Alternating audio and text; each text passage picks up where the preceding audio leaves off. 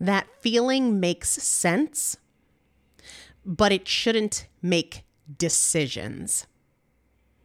Hey, everybody, welcome back to the Primal Potential Podcast. I'm Elizabeth Benton. This is our Consistency 365 series, mini episodes, just a few minutes every day between our regular full length Monday and Saturday episodes to help you reconnect to what you want most and what you can do today to get there. Because otherwise, it's easy to just get distracted by the comings and goings of daily life. And before we know it, we're living out of habit creating what we've always created before instead of being intentional about creating the future that we want for ourselves.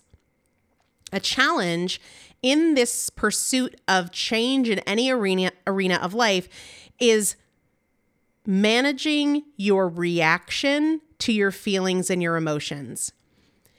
It's not that any feeling or emotion is bad, and it's certainly not that we want to snuff them out. I think running from your feelings is a big part of the problem. There's nothing wrong with feeling sad. There's nothing wrong with feeling stressed. In fact, I think that it's instructive and gives us a lot of insight into what needs to shift and change in our circumstances. But when our feelings drive our decisions, especially when our feelings drive our decisions and they're decisions that run counter to what we want for our health or our relationships or our home life. That's when it becomes a problem. I was talking about this on social media the other day. How, in my second book, Tools for the Trenches, I shared that a tool that helped me tremendously after the death of my daughter was telling myself that my emotions could ride with me but they couldn't drive. I wasn't trying to feel less sad. I wasn't trying to reframe my anger. It's okay to be angry. It was healthy for me to be angry. It was healthy for me to be devastated and gutted. And that feeling was welcome to take up my heart and to take up my focus, but that feeling wasn't welcome to make my decisions.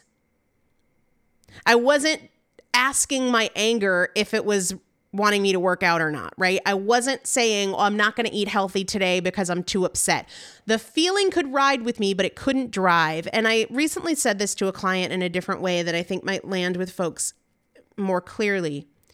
The feeling makes sense. It makes sense that you're sad. It makes sense that you're angry. It makes sense that you're frustrated or lonely. But that feeling doesn't need to make decisions. It makes sense, but it doesn't need to make decisions. You don't need to manage your emotions, but you can get better at managing how you respond to them and how they influence the decisions you make. The communication style that you have, the way that you care for yourself or people around you.